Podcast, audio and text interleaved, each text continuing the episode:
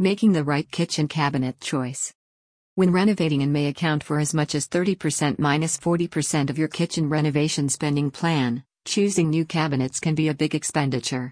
They set the design style for your kitchen area and you'll have them for several years. But how do you understand what to select? At Regency Kitchen, Bath, and Home, we've been helping customers with kitchen style for years. Here is a fundamental guide to the various quality levels of kitchen cabinets. Typically, there have actually been three common classifications of cabinets custom, stock, and semi custom. With the explosion of cabinet business and their pricey marketing departments, it's ended up being significantly harder to understand what exactly you are being offered. Seems everybody is a semi customized or custom made cabinet these days. When all else fails, one rule still applies you get what you pay for. There is no magic bullet, cabinets are all developed utilizing similar innovation and raw materials. Just because a cabinet has wood building and construction or dovetail drawers does not ensure a quality cabinet. There are still a lot of, shall we say, questionable practices out there, such as overrepresenting quality, so there is no substitute for working with a credible designer or specialist.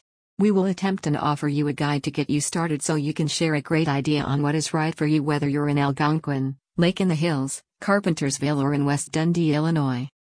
Stock cabinets. Stock has become a bad word, Traditional stock lines have actually started calling themselves semi custom.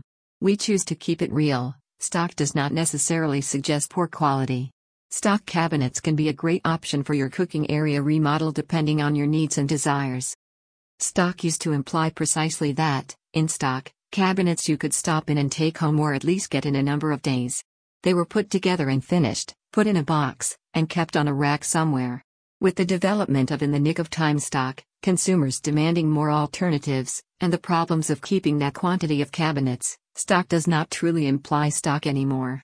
We utilize the term stock as more of a price point description. Beyond a couple of vanities at the local house center, or the more current trend of unassembled cabinets imported from overseas, most cabinets today are made to order. The lower end of the stock classification is not created for a lifetime of use, they are focused for the home and flip house jobs. Because of the lower quality materials and hardware, they may not hold up well under daily use for the long lasting. Be wary of low cost lines that appear to offer a lot of choices or modifications, they might compromise quality to keep the costs low. Likewise, expect the imported RTA, all set to assemble, cabinets in a box. Some might state made in the USA when they truly suggest assembled in the USA.